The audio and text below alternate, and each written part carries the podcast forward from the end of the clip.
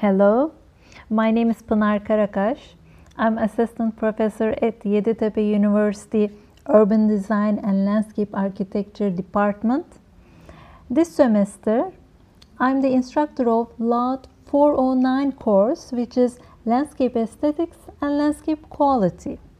And the aim of this course is to examine the human environment interactions from an environmental design point of view to guide the students to design landscape spaces that enhance quality of life which fit human nature most.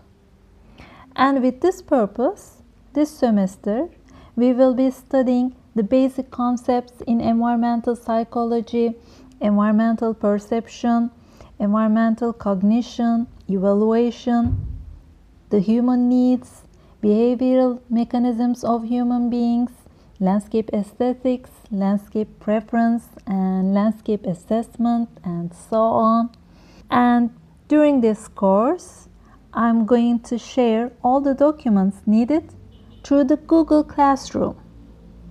And I expect all the class to keep track of this platform to be in touch with me all the time.